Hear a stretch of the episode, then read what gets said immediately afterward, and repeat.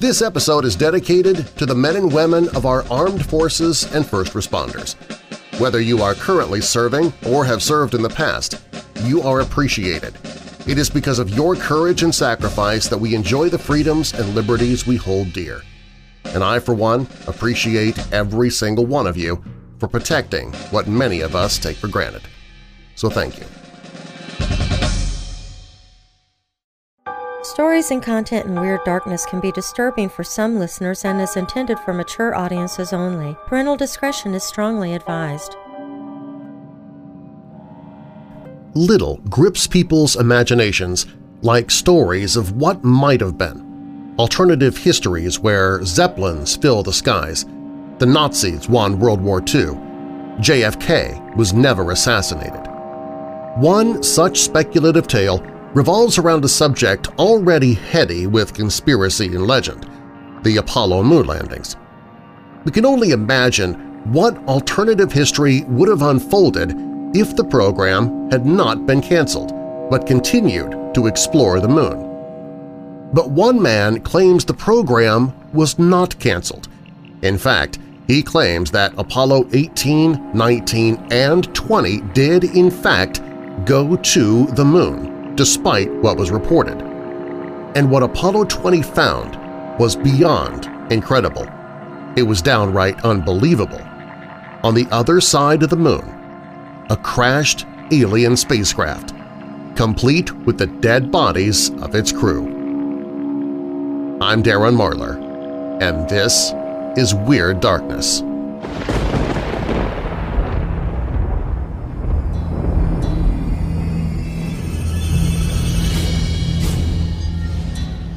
Welcome, Weirdos! This is Weird Darkness. Here you'll find stories of the paranormal, supernatural, mysterious, macabre, unsolved, and unexplained. If you have a dark tale for me to tell, you can share it with me at WeirdDarkness.com. And be sure to subscribe to the podcast if you've not done so already so you don't miss a single episode. I'd like to invite you to the very first live stream of Weird Darkness. I'm getting a little bit nervous about it as we get closer to this date. We're actually doing it on Halloween itself, and I'm going to be on camera telling the stories via YouTube. So if you want to watch the video stream live, uh, be sure to subscribe to my channel at youtube.com slash marlarhouse. Uh, Marlar House is M-A-R-L-A-R-H-O-U-S-E, all one word, youtube.com slash marlarhouse. Again, it is live October 31st, and I'll begin streaming at 5 p.m. Central Time. That would be 6 p.m. Eastern, 4 p.m. Mountain, 3 p.m. Pacific, and you can get all the details by clicking the link in the show notes. And also October is the official anniversary month of Weird Darkness, so to celebrate, Instead of asking you to become a patron or promoting one of my audiobooks, I'm asking you to please help me raise funds for depression and suicide prevention. And you can make your donation right now by visiting WeirdDarkness.com and then clicking on Battle the Darkness. Now our goal is $1,000. I can't believe we are already at $710. I, I have underestimated the generosity of the Weirdo family. I cannot thank all of you so, so much for uh, how far we've come already towards hitting our goal. Uh, you know what? If we do hit that goal, which it looks like we're going to, I'm going to raise it again just so we can keep moving forward because this, this is such a very worthy cause and I'd love to be able to raise as much as possible. I don't want to stop at a thousand if we can do more for uh, suicide and depression prevention. So please give, and also encourage others to do so as well. Any size donation, it all adds up. And uh, let's help those suffering from depression and thoughts of suicide, all right? So again, click on Battle the Darkness, and uh, you can do that at WeirdDarkness.com, uh, or you can just click the link in the show notes. And thank you in advance for listening to your heart. And I have a lot of people to thank over the last few days, and I'll get to that list later on in the show. Coming up in this episode of Weird Darkness. It's been 12 years since Jennifer Kesse disappeared from her Florida home without a trace. What happened to her? We'll look inside this case that is still a mystery. In 1894, a massive fire broke out in the forests of Minnesota, killing more than 400 people. Do their ghosts remain behind with the ashes? A teenager tells how ghosts are just part of day-to-day -day living for her family. Today, being Columbus Day, I thought it would be appropriate to share this one. One of the most well-known explorers, Christopher Columbus, he had a signature that was so perplexing that most scholars believe it is a secret code of some kind, and so far an unbreakable code at that. Some victims died because they happened to leave their doors unlocked. Others had been methodically stalked. How do serial killers choose their victims? We'll look at the methods of nine of the most notorious serial killers in history. And did a secret Apollo mission to the dark side of the moon discover an ancient alien life form? We begin with that story. Now, bolt your doors, lock your windows, turn off your lights, and come with me into the Weird Darkness.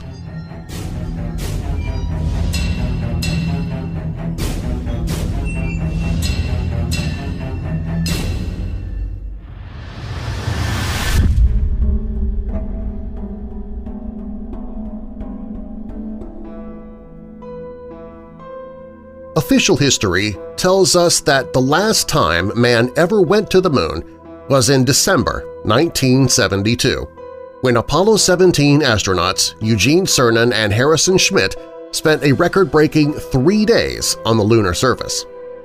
But more Apollo missions were originally planned, Apollo 18, 19, and 20 having already begun construction or in the latter planning stages when they were canceled in 1972, a combination of declining public interest and budget cuts making the once prestigious Moon program fall out of favor in Washington. Science fiction can speculate on what would have happened if these programs had gone ahead. Perhaps we would have habitable colonies on the Moon today, or staging posts for trips to Mars – and maybe we would have explored the dark side of the moon, long rumored to contain remnants of an ancient alien civilization. In 2007, a mysterious figure took to YouTube with evidence that this incredible scenario was not speculative fiction, but a clandestine fact, one hidden from the world to protect the truth about what they had found on Earth's closest neighbor a user calling himself Retired AFB posted a number of videos purporting to be footage of a secret Apollo 20 mission, jointly manned by U.S. and Soviet astronauts that took place in August of 1976. Retired AFB identified himself as William Rutledge, a now elderly and retired NASA astronaut in exile in Rwanda who took part in the secret Apollo 20 mission alongside fellow astronauts Leona Marietta Snyder and Alexei Leonov. According to Rutledge, Apollo 20's mission was to explore the polar region of the Moon on its dark side to investigate images supposedly taken by Apollo 15 of the area which showed what appeared to be a vast ancient city and a huge miles-long crashed spacecraft. Rutledge's footage would be astonishing if true, as it shows both the alien city and a flyover of the cigar-shaped spaceship. The videos then cut to the Apollo 20 crew, actually exploring the interior of the crashed ship, and perhaps most amazing of all, discovering the body of a human-like alien. Dubbed Mona Lisa by the astronauts, the body appeared to have been that of a young woman, partially mummified with a thin layer of a waxy substance covering its skin she appeared to be locked into the controls of the spacecraft by a device connected to her eyes and nose. In an interview with an Italian journalist, Luca Scantamburlo, Rutledge went into more details about their discovery of Mona Lisa, explaining that the EBE, extraterrestrial biological entity, appeared to be neither alive or dead, but in some kind of state of suspended animation. According to Rutledge, the alien was disconnected from the navigational device and returned back to Earth aboard the lunar module, where the body still resides today. Rutledge also described the ship. We went inside the big spaceship, also into a triangular one. The major conclusions of the exploration were it was a mothership, very old, that crossed the universe at least a billion years ago. Understandably, due to the sensational nature of the videos, Rutledge's posts to YouTube gathered millions of hits. But soon after, he claims his account was hacked and the videos deleted. Was NASA trying to destroy the evidence of these most secret of missions? If so, it didn't work. Quickly, Rutledge and others would set up multiple mirrored versions of the videos on several different video-sharing websites, and they remain widely available today. But did NASA, or anyone, really need to worry? For many, the story was simply too incredible to be believed. Indeed, more than one commentator noted how similar Rutledge's claims were to a variety of science fiction films. Could there be any truth in the Apollo 20 story?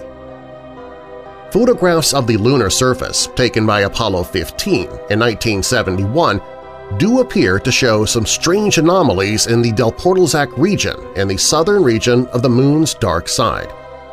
An unusual cigar-shaped object situated on the edge of a crater can clearly be seen in several of the NASA photographs circulating on the Internet, including those on NASA's very own website. The feature looks to have mass and form and seems to sit on top of the Moon's surface rather than be a part of it. The videos of the supposed Apollo 20 flyover of the craft show it to be stone-like in texture, but covered in intricate carvings and patterns that could not possibly be natural. If the footage is a hoax, then the creators have avoided the obvious temptation to make their spaceship metallic and futuristic-looking, instead opting for a curious megalithic design replete with elaborate decoration. Rutledge's account of the Apollo 20 mission and his video footage have been met with widespread skepticism. But if they are a hoax, he has managed to insert some authentic details into his story that give it some hint of authenticity. Whilst Rutledge and Leona Marietta Snyder appear in no official lists of NASA or Soviet astronauts, Alexei Leonov was an internationally respected Soviet cosmonaut, best known for becoming the first man to walk in space in 1965. For hoaxers to include such a high-profile figure as Leonov was risky, as he could simply have come out with unassailable proof that he was elsewhere at the time of the mission and the whole deception would instantly fall apart. Was this bold choice of using a real cosmonaut actually evidence for Apollo 20's authenticity? One figure shown briefly in the videos even looks like Leonov, which at least attests to an attention to detail. Other aspects of the footage show that, if a hoax, the creators had access to either real Apollo mission hardware or a very good replica of it. Several shots in the videos showing the interior of the lunar module are exact and impressive replicas of the real thing. An Apollo 20 badge, complete with the names of the three astronauts, is also visible in some frames, as further proof this is not simply recycled footage from one of the earlier official Apollo missions. If Rutledge was really an imposter, then this part of the video was well produced. He must have had a decent-sized budget to replicate a whole Apollo module interior inside a studio, indicating this was a professional operation.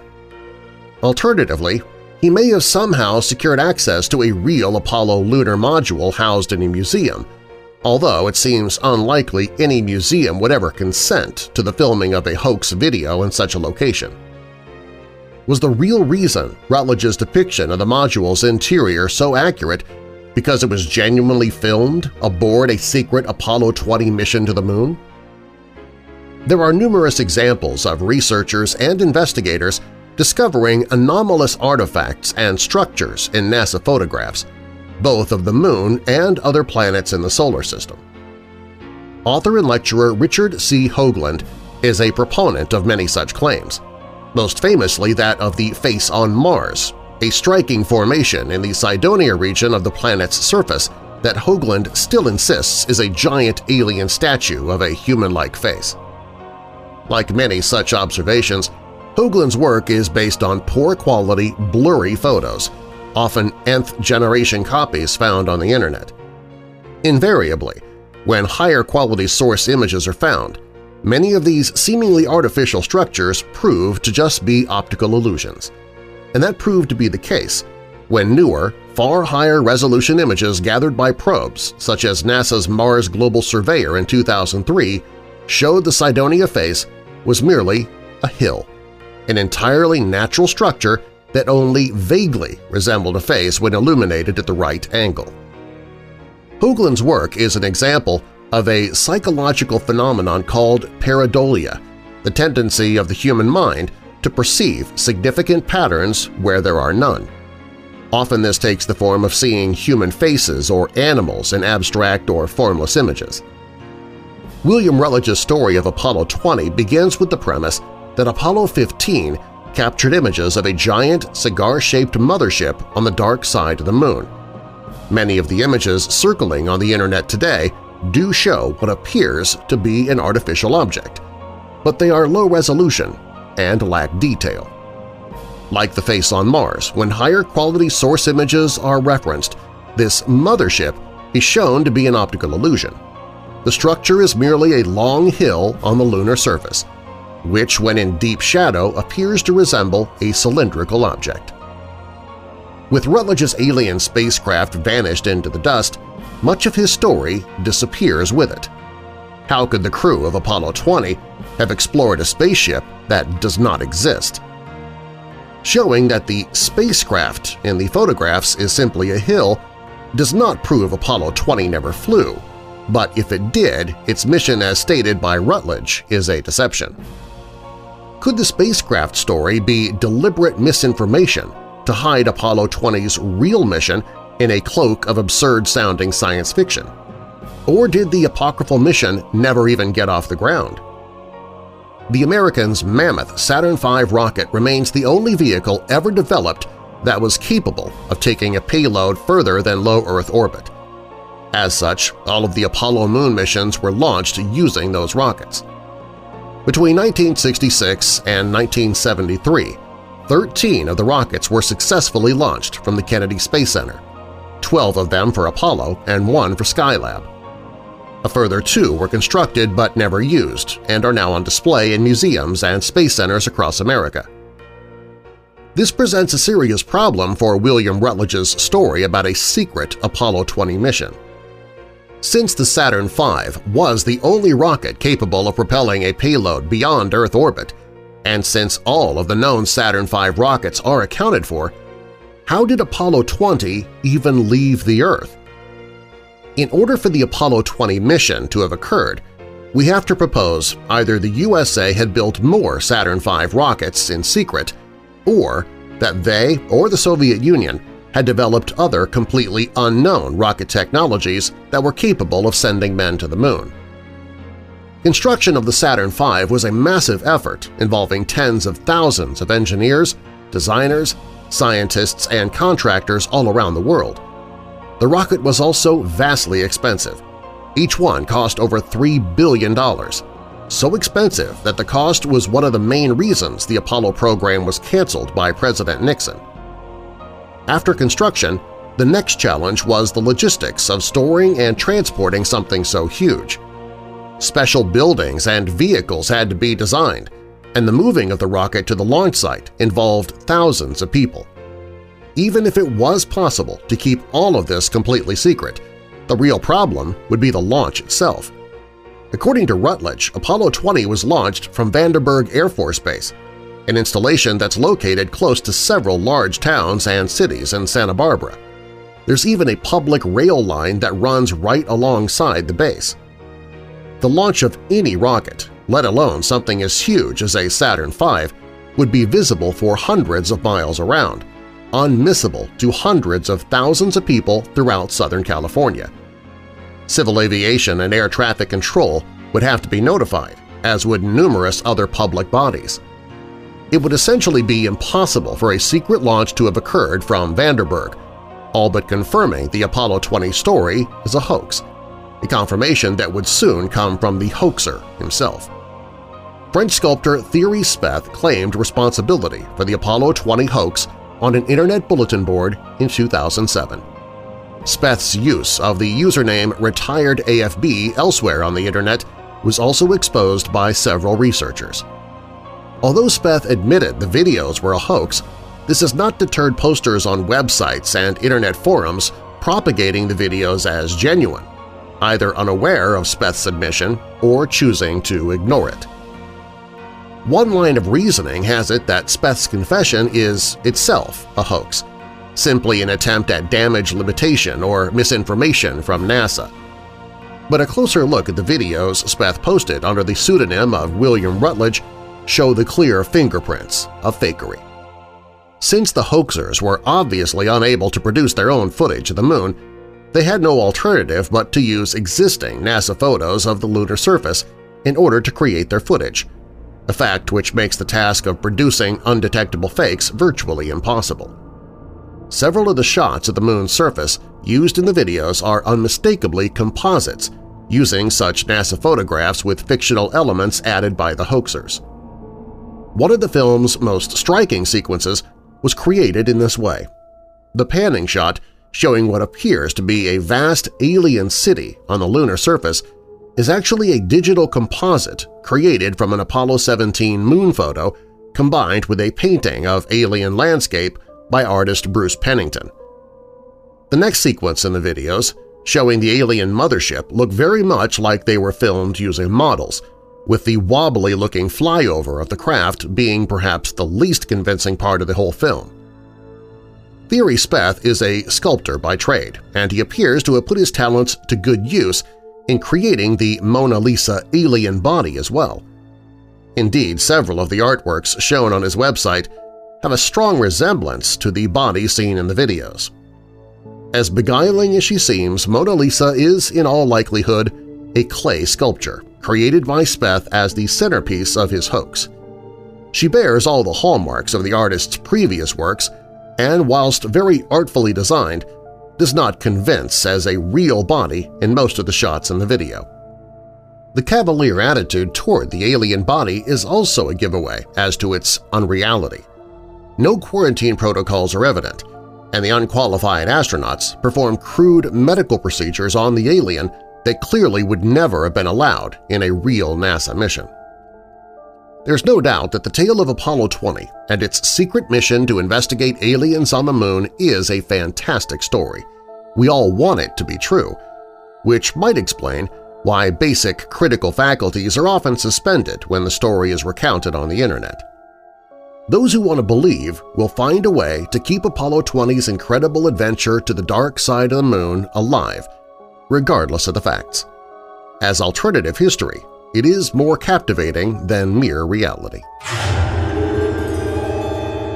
Up next, one of the most well-known explorers, Christopher Columbus, had a signature that was so perplexing that most scholars believe it a secret code of some kind, and so far an unbreakable code. And some victims died because they happened to leave their doors unlocked. Other victims had been methodically stalked. How do serial killers choose their victims? We'll look at the methods of nine of the most notorious serial killers in history. Those stories and more when Weird Darkness returns. Congratulations to Snug Collectibles! They are this week's Weird Darkness retweet winner and are receiving a free book from Audible.com. Plus, I'm now following them on Twitter. Next week's winner will receive a free Weird Darkness smartphone case, and I'll follow them. If you want to win, it's easy to register. Follow Weird Darkness on Twitter and then retweet the posts when you see them. You can retweet as many of them as you like. The more you retweet, the greater your chance of winning. So follow Weird Darkness right now and get to retweeting, you weirdo. IRS those three letters create more fear in some people than any episode of Weird Darkness ever could. The IRS does not give up until you pay. Trust me, I know. A few years ago, Robin and I were having some major financial difficulties and we found ourselves owing over $10,000 to the IRS. We almost lost our house. But back then, they didn't have something that exists today. If you owe back taxes, you can call Tax Solutions now and get some help. For a limited time, the IRS is offering a tax forgiveness program called Fresh Start, and it can help you pay back taxes, avoid tax liens, and get a fresh start. Tax Solutions Now is accredited with the Better Business Bureau and members of the National Association of Tax Professionals. So if you need a fresh start when it comes to your tax burden, call Tax Solutions Now at 800-417-9743. That's 800-417-9743. 800-417-9743.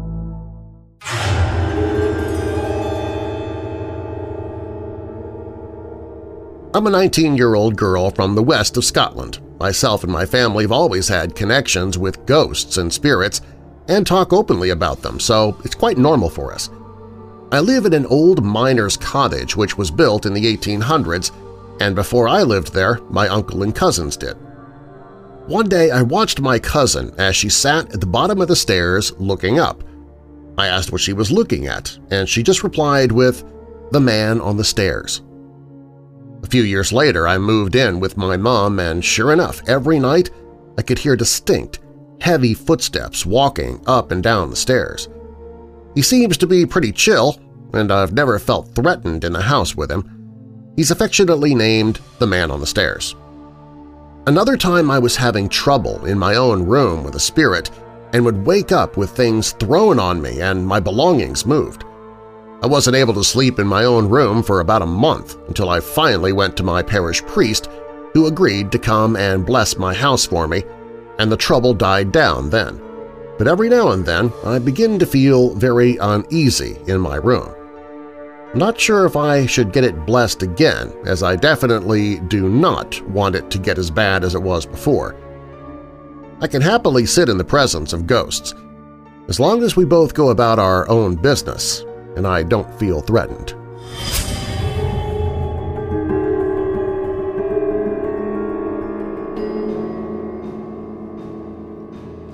Serial killers frequently follow a pattern. That pattern may just be the ways in which they harm their victims, but frequently their patterns extend to the manner in which they choose their victims as well. Some killers target people who look similar or have the same jobs, or the same interests. These nine killers all had specific profiles they bore in mind while choosing their next victims. Adam Leroy Lane Lane reportedly hated women, saying they were below him. He's known to have killed two women and was caught while trying to kill a third, a 15-year-old girl. Police believe he may have killed many more as he traveled for his job as a trucker. He put little planning into his attacks. His first known victim was killed while she was outside in her yard talking on the phone. He chose his second victim by trying doors. Monica Massaro was stabbed to death in her New Jersey home because her door was unlocked. Lane's only goal was to kill women. He didn't particularly care what they did or looked like. Robert Hansen Hansen was an experienced tracker and hunter. He literally hunted his female victims.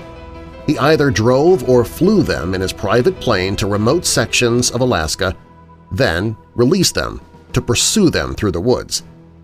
He kidnapped, raped, and murdered at least 17 women around Anchorage and possibly more than 30. Hansen had a stutter and bad acne growing up. He reportedly felt shunned by attractive girls in his school and turned his revenge fantasies into reality. Hansen primarily targeted good-looking women who worked in the sex trade. Dennis Rader Rader, the BTK, Bind, Torture, Kill killer, chose his victims carefully. He identified women who fit his specific sexual fantasies, then stalked them over a period of time. He left a frightening note for one intended victim who didn't come home the night he planned to kill her. It read, Be glad you weren't here, because I was. Rader prioritized targets who lived alone or didn't lock their doors regularly. Anders Breivik This Norwegian mass murderer killed 77 people, first detonating a bomb at a government building, then shooting dozens of people trapped on an island summer camp. Most were the children of liberal Norwegian politicians. Breivik, a neo-Nazi, says he planned the terrorist attack for nine years. His manifesto, published the day of the attack, declared his enemies were feminism, Islam, and cultural Marxism. Richard Chase Sometimes called the Vampire of Sacramento, he told police that he chose only victims whose doors were unlocked. He said he considered an unlocked door a sign that his victim wanted him to enter. Chase killed at least six people, drank their blood, and sometimes ate their flesh. Ashley Mervyn Coulston Australian killer Coulston picked two victims after they put an ad in the paper. Two students were looking for a third person to share their house. Coulston answered the ad and forced the two women into separate rooms. The brother-in-law of one of the women was there at the time and Coulston forced him into a third room. All three were hog-tied and shot. No motive has ever been established. Coulston went on to attempt to abduct another couple about a month later, but was stopped by nearby security guards. Colin Ireland Ireland stalked his victims in gay bars, choosing men who were willing to be tied up as part of a sexual game. Ireland claimed he was not gay and his motivation was not sexual. Rather, he said it was easier to kill someone when they willingly allowed themselves to be restrained. Ireland killed at least five men and died in prison. Gary Ridgway the so-called Green River Killer targeted vulnerable women, prostitutes, and runaways. That may have been why he was able to kill so many before being caught. He was convicted of 49 murders but is believed to have killed twice that number. He himself said he killed so many women that he has trouble keeping them straight. Anthony Sowell when he was arrested, police found 11 bodies in Sowell's Cleveland, Ohio duplex. Sowell, too, chose victims he believed were less likely to be missed. In this case, the killer chose African-American women, typically ones who were not close with their families or struggled with drug use, thinking that police and the community would not be able to come together to find the victims. And he was right. Many of his victims had not even been reported missing by their families.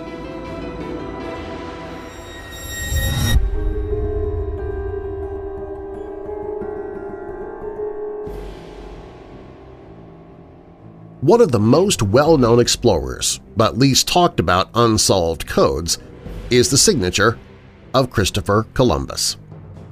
It might be surprising that, to this day, no one is completely sure on its meaning.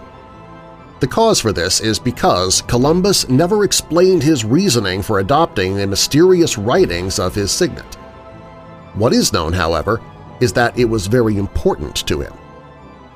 Columbus began using the mysterious signet after returning from his first voyage across the Atlantic Ocean.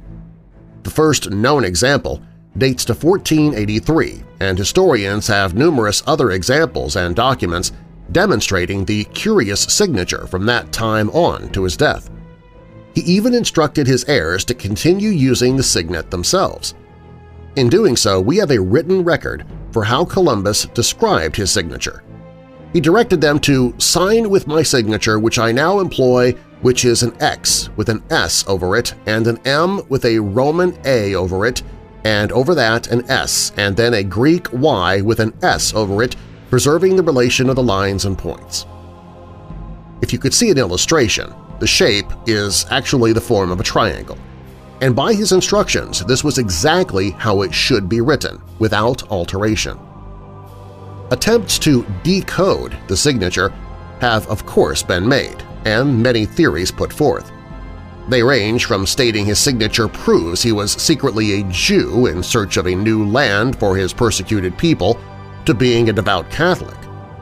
One of the most commonly accepted suggestions are that the letters S, SAS, XMY, expofferens decode to, translated, Servant I am of the most exalted Savior, Christ Mary and Joseph, Christ bearer. The last part of his signature, expofferens, is agreed by most to be a Greek-Latin form for his name Christopher. Expo, a Greek form for Christo, and ferens is a Latin form. This combination, however, allows for a deeper religious significance to appear in his name. When translated, it can literally mean Christ-bearer. But there are other theories. Some suggest the shape he chose for his signet is important and feel it could mimic the mast of a ship and a Jewish prayer, supporting ideas that Columbus himself was Jewish and looking for a new homeland for his Jewish people. By signing his name as such, he was secretly conveying this to other hidden Jews. Some also found his signet to support the Crusades and his desire to free the Holy Land of Muslims. The example given is that his signature can refer to May the Saracens be subjugated, turned away and removed by Christ, Mary, Joseph. It's difficult to know for certain, though. While many do feel his signature is religious in nature and that the X, M, Y do connect to Christus, Maria, Josephus, or Christ, Mary and Joseph, some put forth the Y might perhaps refer to Isabel, or Queen Isabella who backed his most famous voyage. Unless a document is found, revealing Christopher Columbus's intentions, it seems the mystery of his signature will continue on.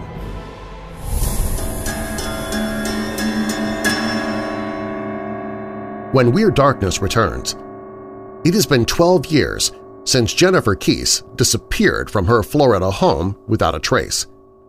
What happened to her? We'll look inside this case that is still a mystery. And in 1894, a massive fire broke out in the forests of Minnesota, killing more than 400 people. Do their ghosts remain behind with the ashes? These stories are up next. This episode of Weird Darkness is brought to you by MyPillow. But rather than me telling you about it, I'd like to read a tweet that was sent to me by AmCat96. She said, Darren Marlar, my MyPillow came in yesterday and I didn't think I would like it because of how it was stuffed. Oh, was I wrong! I slept like a baby and woke up and my neck didn't hurt. Made it so much harder to get out of bed. Man, do I hear you, Amcat. I have the same problem. Amcat96, she was able to take advantage of the Weird Darkness special, two premium My Pillows for one low price. Go to MyPillow.com and use the promo code WEIRD that's MyPillow.com and then use the promo code WEIRD or you can call 800-945-7192. That's 800-945-7192. Or again, MyPillow.com and then use the promo code WEIRD. Depression comes to all of us at times. I know personally, as I suffer from depression myself and have most of my life. But if you can't seem to get out of it, if you're in a constant state of sadness, as I was, maybe you're even fighting thoughts of suicide, you will try just about anything to get away from that pain. You might be using drugs or alcohol to try and fight it. And if that's you, please stop and do me a favor. Make one phone call that can save your life. The Hope and Help line is there for you right now, no matter where you are. You can speak to someone who not only wants to help you, but has likely gone through depression or addiction themselves and are in recovery. They can help you find a way off that dark path you're on in a healthy way. Call 800-830-9804. That's 800-830-9804. Call for yourself or call to help someone who can't or won't call on their own. Someone is there 24 hours a day, 7 days a week. 800-830-9804. 800 830-9804.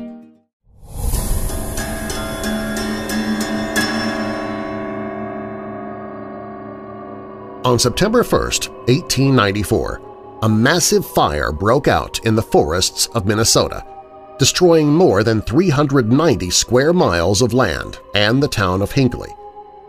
The official death count was 418, although it was likely even higher than that. Many of those who died were simply never found. It was a hot summer in Minnesota in 1894, with high temperatures, a two-month-long drought, and then common method of lumber harvesting in place which stripped branches in place and littered the ground with flammable debris, a terrible fire was simply a matter of time.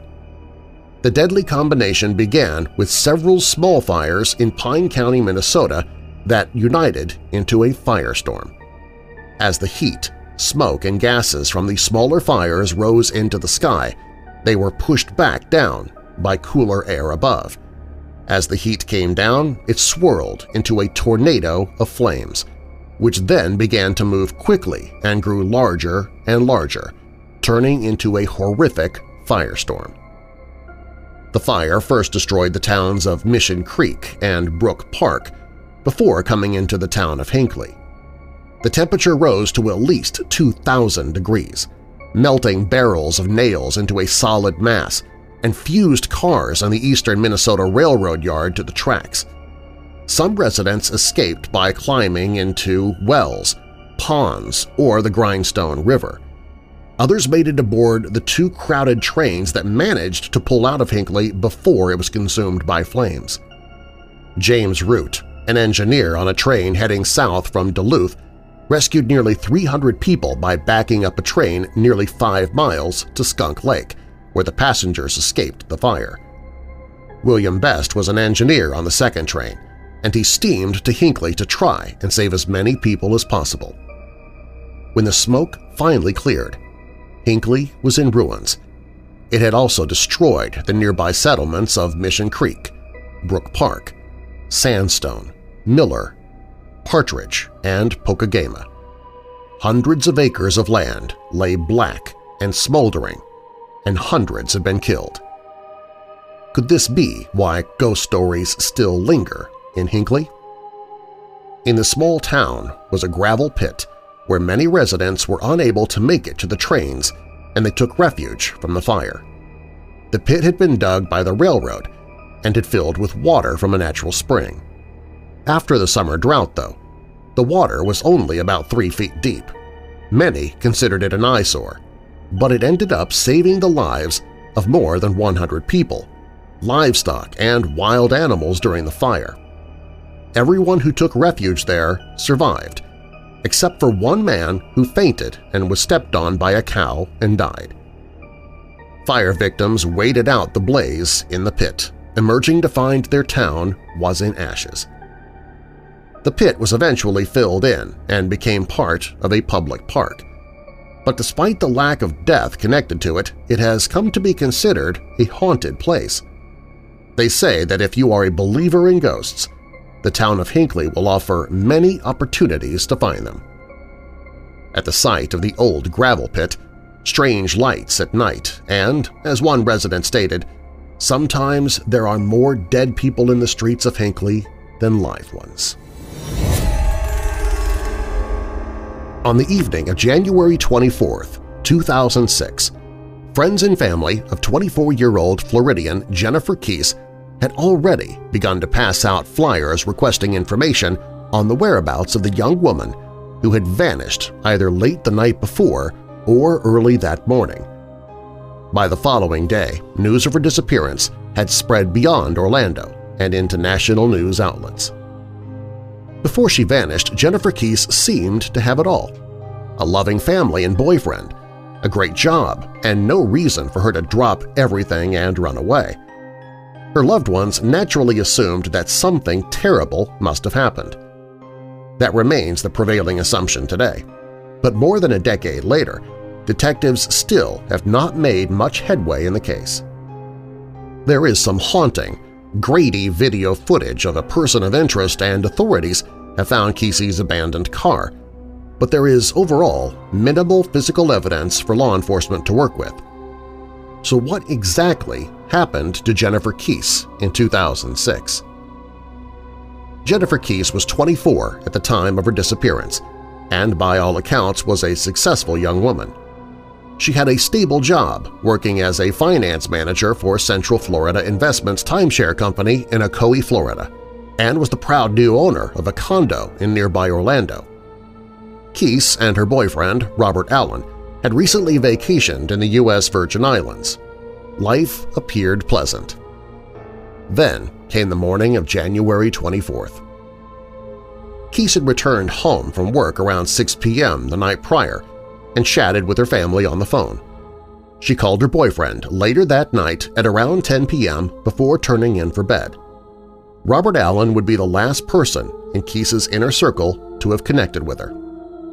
It was common for Kesse to call or send a text message to her boyfriend as she was leaving for work, but no message came on the morning of January 24th. Concerned, Allen made several attempts to contact his girlfriend, but texts went unreceived and phone calls went straight to voicemail. Co-workers had also begun to wonder why they hadn't heard from Kesse. It was unlike her to not call in, and she had missed an important morning meeting. At 11 a.m., Jennifer Kesse's employer contacted her parents to inform them of the situation. Realizing that something was amiss with their daughter, Drew and Joyce Kesse made the drive down from Tampa to Orlando to check if their daughter was at her home. They soon discovered that her car was missing, but that her condo did not show any signs of disarray. They found a damp towel, puddles in the shower suggesting she washed before work that morning, a pair of pajamas on the floor, and some makeup on the counter. Her mother noted in the podcast Unconcluded, which details the investigation, that a particular pair of pumps that Kesse was excited about was missing from her closet that morning.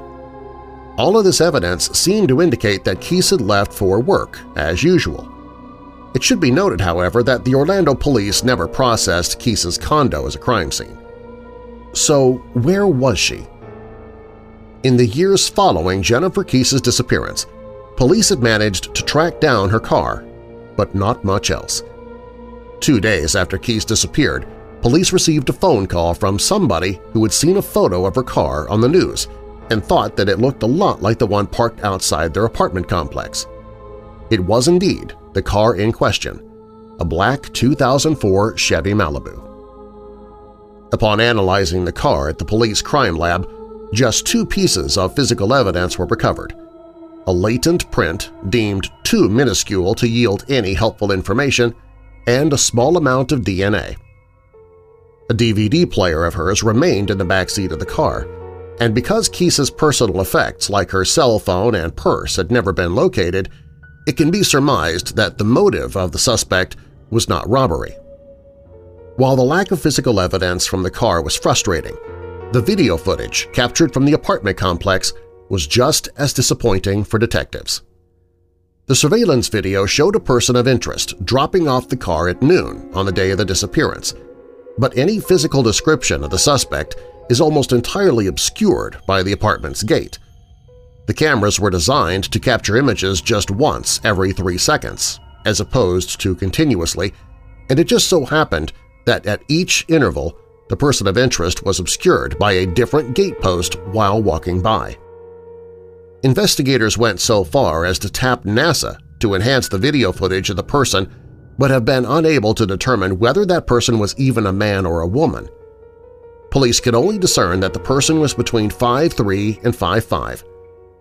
Journalists who covered the story reported that the obscured footage made this person of interest the luckiest person of interest ever. Without much physical evidence to go on, the investigation turned to those who knew Jennifer Kesse. Her boyfriend and brother both checked out and an ex-boyfriend who had wanted to rekindle their relationship was also ruled out. Detectives learned that an older work colleague had unsuccessfully pursued a romantic relationship, but he too was determined unsuspicious. Kesse had mentioned to her family that construction workers doing renovations at her complex would occasionally catcall, but those leads also turned up nothing. Her credit cards went unused after her disappearance, and her cell phone had been turned off. The beloved daughter of the Kesse family was nowhere to be found, and there were no clues to go on. Imagine waking up and your daughter is nowhere to be found, Orlando Police Detective Teresa Sprague told the Orlando Sentinel on the 10th anniversary of the disappearance. You can't reach her, you can't locate her, The police can't locate her. Hours turn into panic and days into your worst nightmare. I cannot imagine the nightmare the Kesse family had been sleepwalking through for the last 10 years. As of late, the Kesse family has been largely disappointed in the Orlando police investigation, stating that they have largely withheld information from the family. They add that outside of a two-page document, the police have had little contact with the family regarding their progression of the case. We need to get this information, Kesse's father reported to Fox News. After 12 years, we deserve that. Anyone with information regarding the case is asked to contact Crime Line Florida. You can find a link to them in the show notes.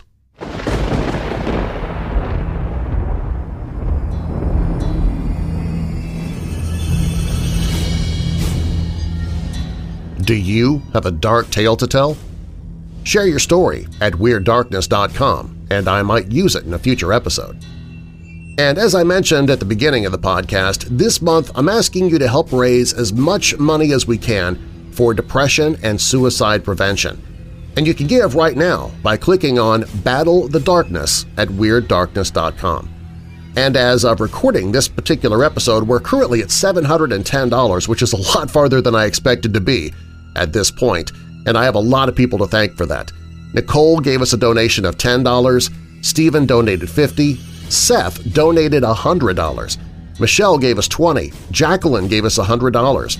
Herb gave us 25 uh, Jessica donated 20 Callie uh, donated 10 Christine donated 40 uh, Michelle donated 10. It, it just goes on and on. We've had a lot of people donating, and I can't thank you enough.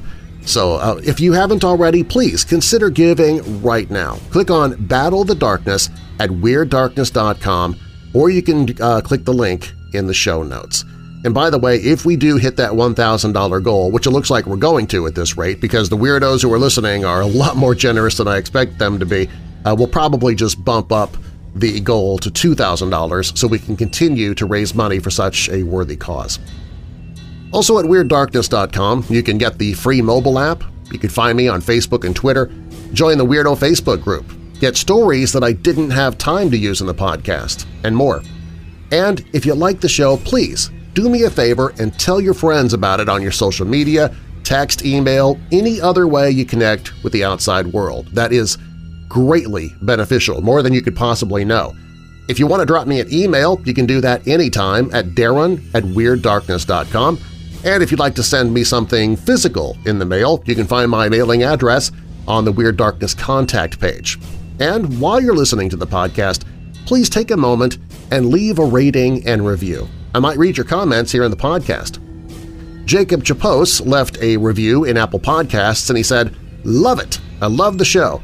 I've been tuned in for about a week now. I've been traveling quite a bit lately, and some of the podcasts freaked me out, not from the darkness or being present in some of the towns the stories are based from, but from the sound effects in the program. The one that stands out in my mind sounded like a major air leak, so I had to pull my tractor-trailer over and do another pre-trip just to make sure.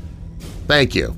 Keep doing what you're doing. Currently living in Wyoming and hearing about the gray monster in the mountain outside of Buffalo, Wyoming, I'm pretty sure that was my buddy Paul. He tends to become very frustrated and disappears into the hill whenever he needs to be alone. Thank you, Jacob. That's great. Uh, DNP04 posted a review in Apple Podcasts saying, Great podcast, creepy and fun.